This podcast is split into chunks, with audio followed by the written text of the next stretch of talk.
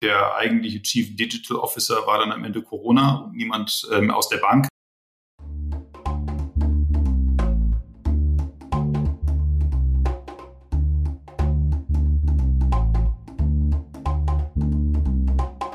Finanzszene, der Podcast. Jeden Montag mit Gästen aus der Banken- und Fintech-Branche. Hallo und herzlich willkommen bei einer neuen Episode von Finanzszene, der Podcast. Ja, als regelmäßige Hörer werden Sie wissen, wir haben hier häufiger Experten aus Beratungsunternehmen auch zu Gast. Und da muss man ein wenig aufpassen, dass man nicht in den immer gleichen Trott gerät, den Banken da draußen zuzurufen, die Kosten müssen runter, aber ihr müsst auch innovativ sein, ihr müsst Ökosysteme aufbauen, ihr müsst investieren in das digitale Erlebnis, in die Möglichkeit, ein Plattformbetreiber zu werden. Wir haben heute hier einen Gast, der da erfreulicherweise mal einen völlig anderen Ansatz verfolgt. Es ist Martin Stolberg, Leiter des Bereichs Banking von Soprasteria. Er sagt nämlich, na, für die etablierten Banken, da ist es eigentlich schon zu spät, um die großen technologischen Veränderungen selbst zu erreichen, sich selbst als Plattformbetreiber zu positionieren, weil, spricht doch vielleicht mal eine unangenehme Wahrheit aus, sich in eine Banking-App einzuloggen oder in eine Flagship-Filiale mit Kaffee Latte und WLAN zu gehen, das ist vielleicht für einen Kunden am Ende gar nicht so ein tolles Erlebnis, als dass dass sich genau darauf eine ganze Plattform aufbauen ließe. Deswegen sagt er, findet Partner, konzentriert euch auf euer Kerngeschäft, geht Kooperationen ein, um letztlich doch noch aus der unstrittigen Ertragskrise in Deutschland herauszuwachsen. Er hat auch eine Studie im Gepäck mit sehr interessanten Ergebnissen, nämlich, dass gerade die traditionellen Banken eigentlich viel zu zufrieden sind mit ihrem eigenen Kundenerlebnis, obwohl sie da doch eigentlich enorm großen Bedarf haben. Wir arbeiten auch heraus, wo die Unterschiede im Moment in der Selbstwahrnehmung und den Prioritäten zwischen Challenger-Banken und etablierten Banken und denen im Inland und im Ausland sind. Klarer Disclaimer an dieser Stelle. Suprasteria ist Partner von Finanzszene.de. Das heißt, Sie hören hier einen Partner-Podcast, weil Soprasteria unsere Form des Journalismus unterstützt. Ich bin aber sicher, Sie haben trotzdem einige Erkenntnisse aus diesem Podcast und ein bisschen Hörspaß. Wir freuen uns auch über Ihr Feedback. Wir steigen ein. Hallo, Herr Stolberg. Herzlich willkommen bei uns im Podcast. Hallo, Herr Kirchner. Vielen Dank für die Einladung. Sind Sie ein audiophiler Typ? Hören Sie auch mal Podcasts ab und zu oder sind Sie eher der Leser? Ich höre tatsächlich Podcasts seit einem Jahr verstärkt, natürlich auch zu Bankenthemen, aber es gibt auch total tolle Podcasts rund um das Thema Automobil und New Mobility, die höre ich ehrlicherweise auch. Dann dürfen Sie jetzt aber auch mal eine empfehlen. Welcher gefällt Ihnen denn am besten? Was ist so ein Must hier in Ihrem Bereich? Also was sich ganz gut entwickelt hat, ist zum Beispiel äh, Move von ähm, dem Motorsportverlag. Ah, okay. Also auch für die, für die Autofans und audiophilen Autoleute haben wir eine kleine Empfehlung hier. Wunderbar. Aber wir wollen ja hier nicht über, über Podcasts und Automobile reden. Es geht ja um das Bankwesen. Da hat Soprasteria gerade eine Studie erstellt über das digitale Bankerlebnis. Ich würde Sie gerne mal, weil Sie eine recht umfangreiche Befragung gestartet haben, zu den wesentlichen Ergebnissen befragen. Was ist denn so, wenn Sie das mal in einem Satz zusammenfassen müssen, was Sie am meisten überrascht hat? Was wäre denn das? Am meisten überrascht hat mich die Deutlichkeit der Ausrichtung zwischen den traditionellen Häusern und den Digitalbanken. Das zieht sich so ein bisschen durch die Studie durch, dass wir unterschiedliche Thesen getestet haben und ich hätte jetzt erwartet vor der Studie, dass es da, dass die ähnlicher sind, äh, aber es gibt eben doch deutliche Unterschiede, wie sie oft, wie die Banken an Zukunftsthemen herangehen. Können Sie kurz was zum Design noch sagen, weil Umfrage ist ja immer so ein äh, Wort, was ja auch gerne mal PR-technisch missbraucht wird. Kleine Online-Klick-Befragung und fertig ist die Umfrage. Wie tief war das bei Ihnen? Das stimmt. Die Umfrage hat tatsächlich Substanz, was mich wahnsinnig freut. Äh, wir haben zusammen mit Forrester mehr als ein halbes Jahr investiert in diese Umfrage, äh, haben die wirklich zusammen mit denen designt, haben das Ganze weltweit angelegt. Es wurden über 760 äh, Executives befragt ähm, und wir haben darauf geachtet, eben nicht nur eine geografische Abdeckung zu haben, sondern auch eine Abdeckung über alle Geschäftsmodelle. Also ist es eher die Universalbank, eher äh, Corporate Banking oder Retail Banking. Ein paar Spezialinstitute waren dabei. Also es ist tatsächlich breit.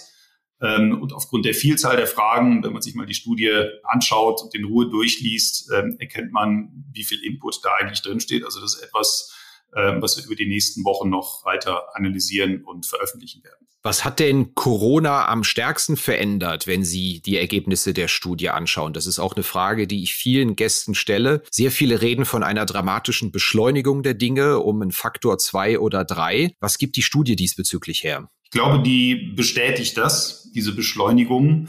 Wenn man ähm, den einen oder anderen Presseartikel äh, liest, der eigentliche Chief Digital Officer war dann am Ende Corona und niemand ähm, aus der Bank. Das ist natürlich alles so. Aber wenn man es dann mal runterbricht, was, was ist denn wirklich passiert, dann fand ich zum Beispiel eine sehr spannende Erkenntnis, dass die äh, traditionellen Häuser mh, hm, vergleichsweise defensiv an die äh, Digitalisierungsthemen herangehen, weil sie sagen, wenn man nach Prioritäten fragt, was ist denn für euch am allerwichtigsten auf der Executive-Ebene kommen ganz häufig Cost-Cutting-Themen äh, zur Sprache in unterschiedlichen Facetten, aber wir müssen profitabler werden, wir müssen unsere Kosten unterkriegen und erst dann in einer nächsten Instanz, wir müssen an unserem Customer Frontend arbeiten, wir müssen unsere APIs öffnen, wir müssen digitaler werden.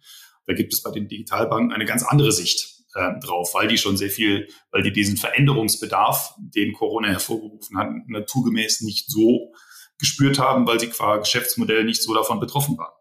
Aber das ist doch genau das, was auch die Aufseher den Banken immer sagen. Wir erinnern uns an ein Zitat, dass es fürchterliche Aufregung in der BaFin gab. Die Banken hätten überhaupt keine Kostenanstrengungen seit der Finanzkrise genommen. Das Zitat war, die Kosten seien kein Jota gesunken. Und ja, äh, was ist daran falsch, Kosten zu senken? Daran ist überhaupt nichts falsch. Ähm, gibt ja auch eine, die Zahlen geben es ja her, wenn man sich mal Marktbewertungen von Banken anguckt ähm, und Cost-Income-Ratios das ist ja schon frappant, der Unterschied äh, von deutschen oder von einigen deutschen Häusern, wollen wir nicht zu pauschal sein, zu ausländischen Banken. Ähm, also da muss was dran getan werden, aber mit Kosten senken werde ich halt nicht zukunftssicher, weil ich damit mein Geschäftsmodell erstmal nicht ändere. Kann es sein, dass die Banken womöglich hier die traditionellen Häuser links blinken und rechts fahren? Weil wenn die Executives in der Befragung sagen, also Kostenreduktion hat oberste Priorität. Wir haben jetzt mal in die Zahlen reingeschaut, erstes Halbjahr, die da von EZB-Daten von den großen systemrelevanten Häusern kommen. Da scheint uns jetzt der Eindruck auch eher zu sein, man wächst sich womöglich aus der Ertragskrise raus, weil doch die Kosten erstmals seit langer Zeit nicht gesunken sind im ersten Halbjahr und die Erträge recht deutlich zugelegt haben, weil es doch eine Menge Opportunitäten im Kapitalmarktumfeld ist. Wie ist da Ihre fachliche Sicht drauf? Naja, ich antworte mal mit einem sehr unfachlichen Statement. Ich bin ja eigentlich Rheinländer äh, gebürtig. Manchmal ist mein Eindruck, äh, es herrscht so die Mentalität vor, es hätte noch immer Jute Jange. Das heißt, wir senken mal ein bisschen die Kosten. Einige Häuser machen das auch mit sehr ernsthaften Anstrengungen, aber eine grundsätzliche Änderung des Geschäftsmodells oder der, der IT-Basis sehe ich in vielen Häusern nicht. Es gibt ja zwei große Linien, die zwischen den hiesigen Banken und den Auslandsbanken oder den Banken im Ausland, die man aus ihrer Studie ziehen kann, und die zwischen den Digitalbanken und den klassischen Banken. Wo ist denn der größte Unterschied zwischen den deutschen Banken und den Auslandsbanken, sowohl in Sachen Prioritäten oder ihrer generellen Studienergebnisse, weil die deutschen Banken bekommen ja immer vorgehalten, schaut doch mal bitte ins Ausland, schaut doch mal nach Schweden, das ist hier oft Thema unseres Podcasts. Und die Spanier kriegen es hin. Und die Niederländer kriegen es hin, nur hier kriegt man es nicht hin. Was ist denn da Ihre Erkenntnis aus der Studie?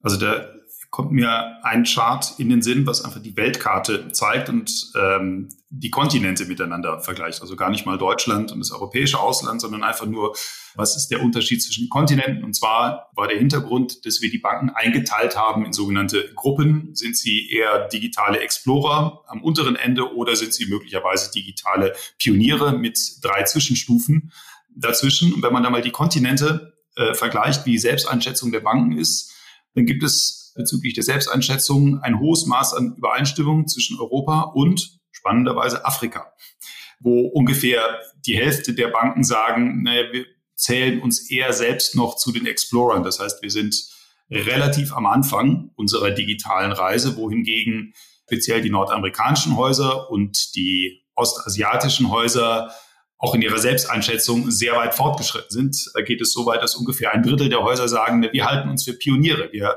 reizen alles aus, was geht an Geschäftsmodellen äh, und haben die digitale Wende schon geschafft. Ich habe auch gesehen, dass es eine Riesenlücke in der Studie gab. Das war jetzt mal so das Thema Ausland versus Binnenland, fand ich ganz interessant.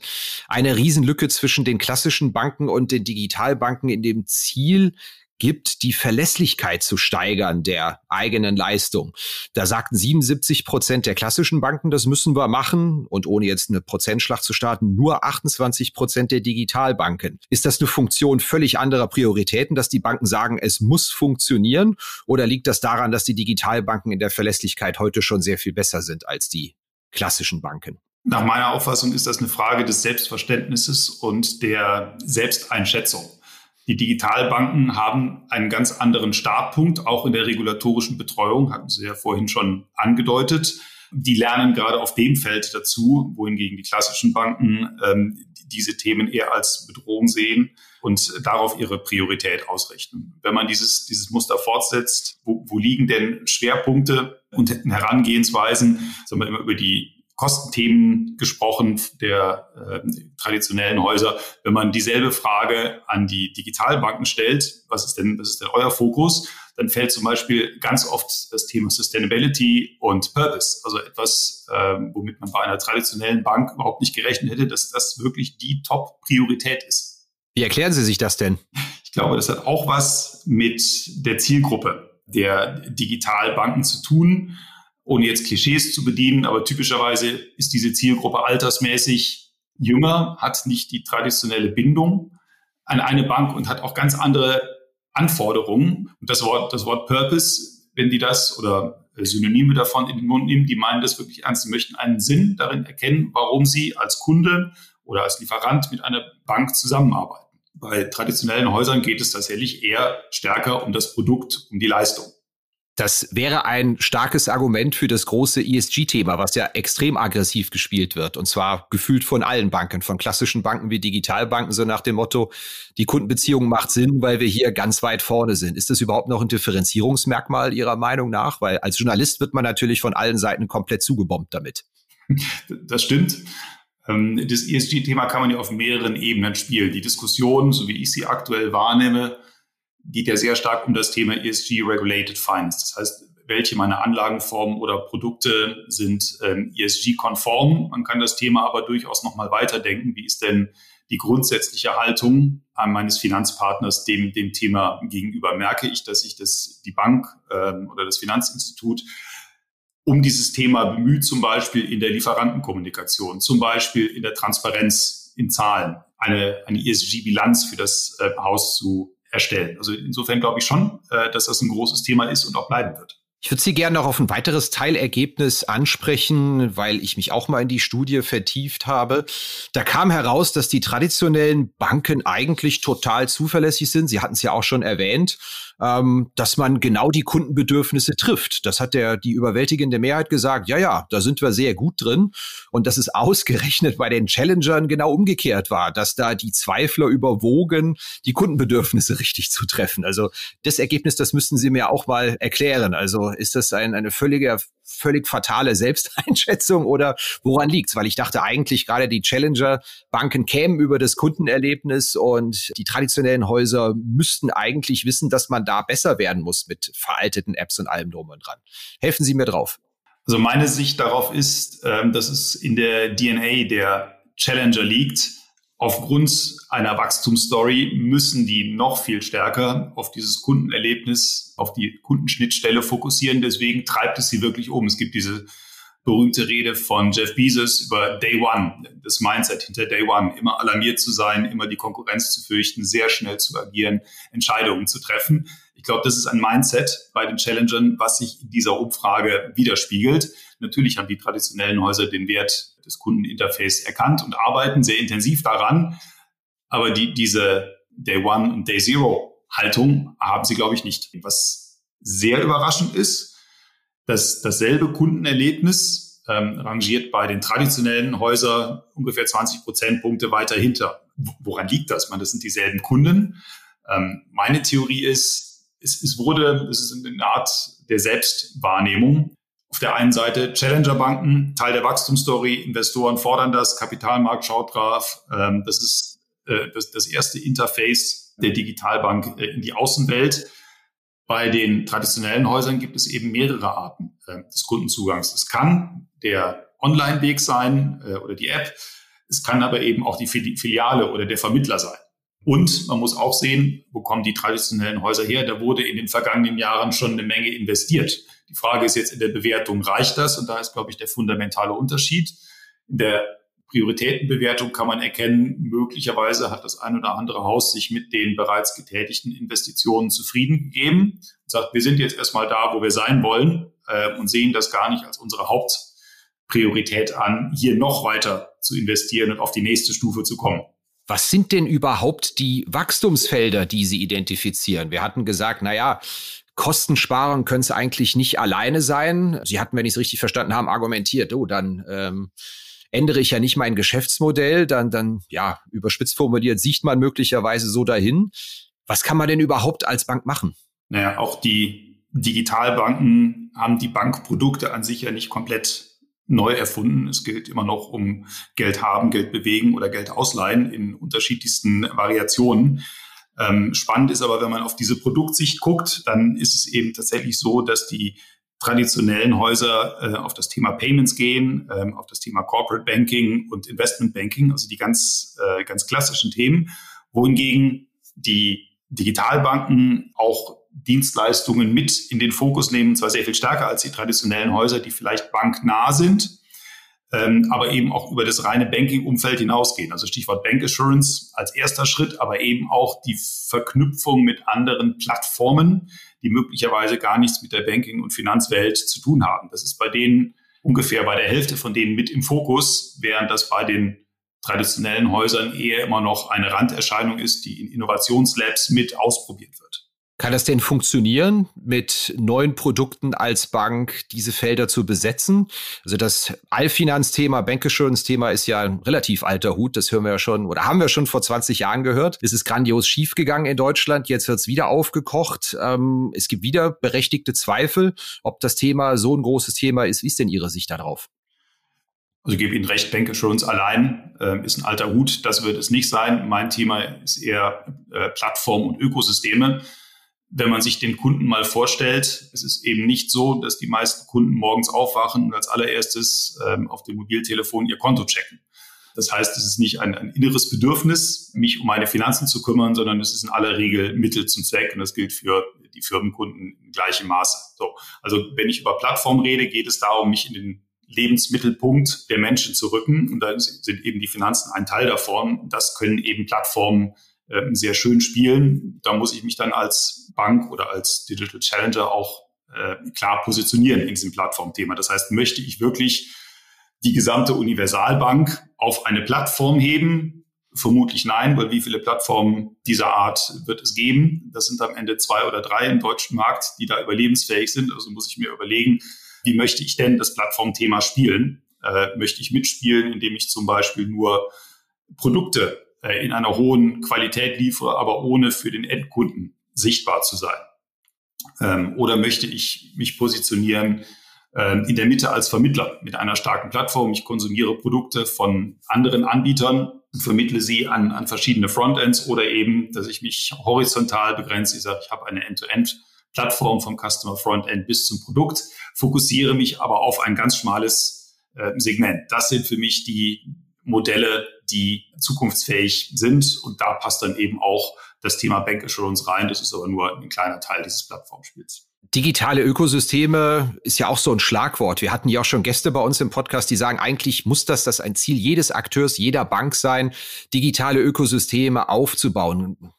Schließen Sie sich dem an? Kann das überhaupt gelingen? Also ich bin ein, ein großer Promoter des Themas digitale Ökosysteme, ähm, weil ich sehr daran glaube, dass sich in den nächsten äh, fünf bis zehn Jahren ähm, die Welt der Ökosysteme weiterentwickeln wird und dann auch Finanzthemen viel stärker in diesen Ökosystemen äh, verankert sein werden. Ich habe vor einiger Zeit mal für einen Vortrag eine Analyse gemacht und habe mich gefragt, wie viel ist eigentlich ein Kunde wert? Und zwar im Vergleich traditionelle Banken und die großen Plattformen, äh, die es so gibt. Also was ist ein Kunde wert im Sinne von, wie ist die Marktkapitalisierung dieses Anbieters und wie viel Kunden.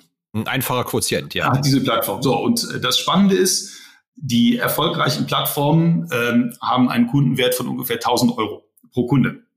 So, und wenn man sich jetzt, wenn man das die gleiche Übung bei den Banken macht, bei den Deutschen zumindest, liegen die leicht unter diesem Wert. Das heißt für mich die, die Schlussfolgerung, es ist jetzt schon so, dass die Kunden auf den Plattformen höher bewertet werden als bei den Banken.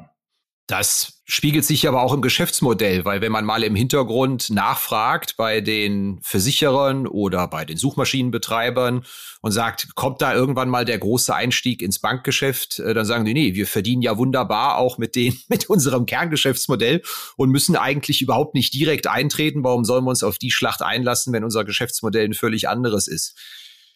Da gab es ja zwischendurch mal Zweifel dran, ob es nicht doch auch mal anders laufen könnte mit, mit Google als Kontoanbieter oder sonst was. Aber wie ist Ihr Take da? Kommen da dann irgendwann die Plattformen in die Bankgeschäfte rein? Also ich glaube, es ist andersrum, ohne Ihnen jetzt direkt widersprechen zu wollen. Ich glaube, die Doch, Banken werden sich, nur zu. ich glaube, die Banken werden sich in die Plattformen rein integrieren, in Klammern müssen. Jetzt sind wir hier zwar in einem äh, Banking-Podcast, mit dem Statement mache ich mich nicht unbedingt beliebt. Es ist aber so einfach, ähm, die Marktmacht ist gerade bei den, äh, bei den Plattformen. Ich sehe aber für die Banken hervorragende Chancen, da wesentlicher äh, Spieler ähm, in diesem Plattformspiel zu werden, weil, weil die Banken eben auch große Assets haben, ähm, die man nicht unter den Tisch kehren kann. Also Stichwort das, äh, das Thema Vertrauen, das Thema Sicherheit.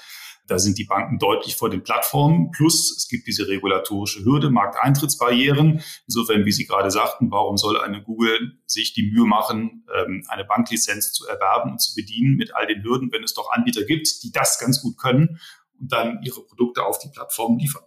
Sie haben eben was, wie ich finde, recht Interessantes gesagt. Ich wollte Sie ausreden lassen und nicht sofort nachhaken. Aber der Kunde, der morgens aufsteht, wenn ich das sinngemäß im Kopf hat, der lockt sich nicht gleich mal in sein Bankkonto ein und schaut nach und äh, ist dann quasi abzuholen für irgendwelche Geschäfte. Äh, woran liegt denn das, dass das Angebot so unattraktiv ist oder ist das im Kunden tief verwurzelt, dass Banking etwas ist, naja, äh, Mittel zum Zweck eigentlich und das war's dann auch? Also ich glaube ehrlicherweise, das ist in uns allen tief verwurzelt. Ich meine, was, was brauche ich als, als Privatperson? Ich sorge mich um das Wohnen. Ich gestalte meine Freizeit. Äh, ich überlege, wie, wie ich mich bewege, äh, mache mir Gedanken um meine Gesundheit, konsumiere staatliche Dienste und in, in diesem Rat der oder in dieser Verteilung der Präferenzen, da ist dann ein kleines Segment, sind meine Finanzen. So, und wenn ich morgens aufstehe, zumindest ist das bei mir so, ich mache Dinge, die mir Spaß machen, äh, ein vernünftiges Frühstück und gucke nicht als erstes meine Finanzen an. Es hat ja immer wieder Versuche von Banken gegeben, meistens auch mit sehr viel Pressepomp, das Banking-Erlebnis mal etwas anders zu gestalten als in einer schnöden Filiale oder einfach nur mit einer App. Da ging es um Flagship-Stores, um Lifestyle-Filialen, um iPads und Kaffee Latte und kostenloses WLAN. Irgendwie, man hört nicht mehr allzu viel davon. Ist das denn ein Weg, dieses ganze Banking-Erlebnis mal etwas besser zu gestalten, Ihrer Meinung nach? Also ich bin jetzt zugegebenermaßen etwas weniger in Frankfurt als äh, zuvor in den Jahren. Erinnere mich aber äh, nicht an Café Latte Stores mit einem Banklogo außen dran, die ähm, signifikanten Zulauf gehabt hätten. Also will sagen, ich glaube, das war ein Ausprobieren, die Filiale oder den, die stationäre Beratung nochmal mit anderen Aspekten aufzuwerten. Der aus meiner Sicht fundamentale Fehler, der dabei gemacht wurde, im Kern stand tatsächlich nicht der Kunde, sondern das Bankprodukt oder wegen mir das Konto und das Depot. Und drumherum wurde dann versucht, äh, Dienstleistungen wie der berühmte Kaffee, wie die Lounge. Die Haspa hat es auch mal mit Nachbarschafts- oder versucht es immer noch mit Nachbarschaftsdienstleistungen, ist damit sogar gar nicht so unerfolgreich, weil sie einfach nur einen Platz zur Verfügung stellt. Ähm, und das Thema Bank tritt da komplett in den Hintergrund. Also um Ihre Frage zu beantworten, für mich war das ein, ein Vortasten. Wir wissen aber auch alle, dass die meisten dieser Konzepte inzwischen wieder äh, verschwunden und eingedampft sind. Herr Stolberg, ich freue mich ja, dass hier mal jemand äh, im Podcast sitzt, der auch mal ein paar unangenehme, eher pessimistische Wahrheiten ausspricht. Also äh, in der App einloggen, das macht eigentlich keinem so richtig Spaß. Ähm, mit den physischen Luxusfilialen, naja, ob das dauerhaft so funktioniert, weiß man auch nicht so ganz. Und um eigene Ökosysteme aufzubauen, da sehen Sie viele Banken eigentlich gar nicht in der Lage zu. Äh, bin ich jetzt überkritisch mit Ihnen oder spiegelt das ganz gut die Herausforderungen wider, die sich Institute hierzulande gegenüber sehen? Also ich glaube, ich, ähm, man muss eine Balance finden. Ich möchte nicht den Untergangspropheten äh, in diesem Podcast geben, aber ich glaube, es lohnt sich, ein paar Herausforderungen einfach klar anzusprechen. Es wird weniger Banken geben, es wird deutlich weniger Filialen geben, noch weniger äh, als bisher, aber ich sehe auch eine Riesenchance in der Veränderung äh, von Banken, wenn sie sich auf das konzentrieren, wie sie in den Augen ihrer Kunden wahrgenommen werden, wenn sie sich öffnen, Das Plattformthema habe ich angesprochen. Man kann sich aber auch noch ganz anders, speziell im Firmenkundenbereich, äh, in deren Wertschöpfungsketten integrieren. Und das Letzte, was man vielleicht noch nennen muss, ist, die Banken haben ja einen unglaublichen Datenschatz, nachdem sich, Sie hatten das Beispiel Google genannt, alle Plattformen eigentlich die Finger schlecken würden, weil es validierte, harte Daten sind im Gegensatz zu den vielen, vielen weichen Daten, die äh, aus dem Internet entstammen. Also wenn man, wenn man dieses Spiel spielt, glaube ich sehr daran, dass die deutschen und auch die europäischen Banken eine gute Chance haben, einen wesentlichen Platz äh, im Plattformspiel einzunehmen. Es gibt ja, wenn es um Challenger-Häuser geht, ist es mal egal, ob es Digitalbanken oder Fintechs sind. Und wenn es um traditionelle und wenn es um traditionelle Häuser geht, zwei Lager. Die einen sagen, Mensch, die traditionellen Häuser, die haben immer noch die Erträge auf der Maschine. Die haben diese fulminant hohen Kundenzahlen, sind aber extrem niedrig bewertet. Die Challenger haben sehr häufig, ja, keine Erträge, häufig Verluste oder sehr wenige Erträge, aber angeblich ja die große Zukunft vor sich, aber zu abstrusen Bewertungen. Also wir haben ja ganz frisch, dass es heißt, N26, die wirklich einen Bruchteil des Ertrages erwirtschaften, wird höher bewertet nach der letzten Fundingrunde als die Commerzbank. In welchem Camp sind Sie denn da, wenn man mal 10, 15 Jahre vorausblickt? Ich blicke erst mal 10, 15 Jahre zurück, wenn Sie erlauben. Bring mal das, ich bringe mal das Beispiel Kaufhof. Ähm, das fällt mir bei der Frage ein. Früher, wenn ich in Köln in die Stadt gegangen bin äh, mit meinen Eltern, wenn wir etwas gebraucht haben, dann war Kaufhof so der sichere Hafen. Man konnte sich relativ sicher sein, das Produkt oder die Dienstleistung, die ich suche, äh, gibt es beim Kaufhof. Sie hatten eine einigermaßen vernünftige Range im, im, Angebot von eher preisgünstig bis, bis zu den hochwertigen Themen. Also horizontal wie vertikal gab es eine gewisse Auswahl. Und trotzdem, Kaufhof wissen wir alle, was mit der Kette und Ähnlichen äh, passiert ist. Und dafür gibt es Gründe. Etwas Ähnliches ist meine These, findet in der Welt der Finanzdienstleistungen statt. Ähm, es gab in früheren Zeiten gute Gründe, zur Hausbank, zur Universalbank, zur Bank vor Ort zu gehen. Diese Gründe sind nicht komplett weg. Es gibt ja weiterhin auch noch Läden in der Stadt. Ich springe wieder zurück zum Kaufhofbeispiel. Es gibt ja viele spezialisierte Geschäfte, die gut laufen, die eine bestimmte Art des Angebots haben. Wir haben aber alle auch gelernt, wie gut und einfach man online kaufen kann. Und Corona war der viel zitierte Beschleuniger äh, in dieser Hinsicht, wo auch sich das Online-Business nochmal äh, entwickelt hat. Das heißt, ich vermute etwas sehr Ähnliches in der Welt der Finanzdienstleistungen und um Ihre äh, Frage zu beantworten. Also ich bin im Team der Challenger.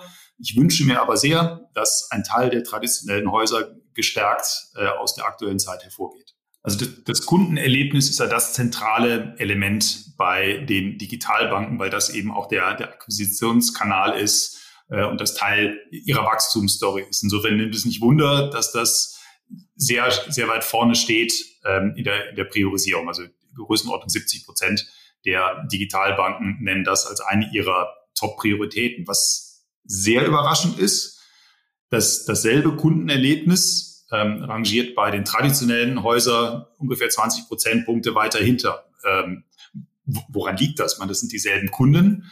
Ähm, meine Theorie ist, es, es wurde, es ist eine Art der Selbstwahrnehmung. Auf der einen Seite Challenger-Banken, Teil der Wachstumsstory, Investoren fordern das, Kapitalmarkt schaut drauf. Ähm, das ist äh, das, das erste Interface ähm, der Digitalbank äh, in die Außenwelt. Bei den traditionellen Häusern gibt es eben mehrere Arten äh, des Kundenzugangs. Es kann der Online-Weg sein äh, oder die App. Es kann aber eben auch die Filiale oder der Vermittler sein. Und man muss auch sehen, wo kommen die traditionellen Häuser her? Da wurde in den vergangenen Jahren schon eine Menge investiert. Die Frage ist jetzt in der Bewertung, reicht das? Und da ist, glaube ich, der fundamentale Unterschied. In der Prioritätenbewertung kann man erkennen, möglicherweise hat das ein oder andere Haus sich mit den bereits getätigten Investitionen zufrieden gegeben und sagt, wir sind jetzt erstmal da, wo wir sein wollen äh, und sehen das gar nicht als unsere Hauptpriorität an, hier noch weiter zu investieren und auf die nächste Stufe zu kommen.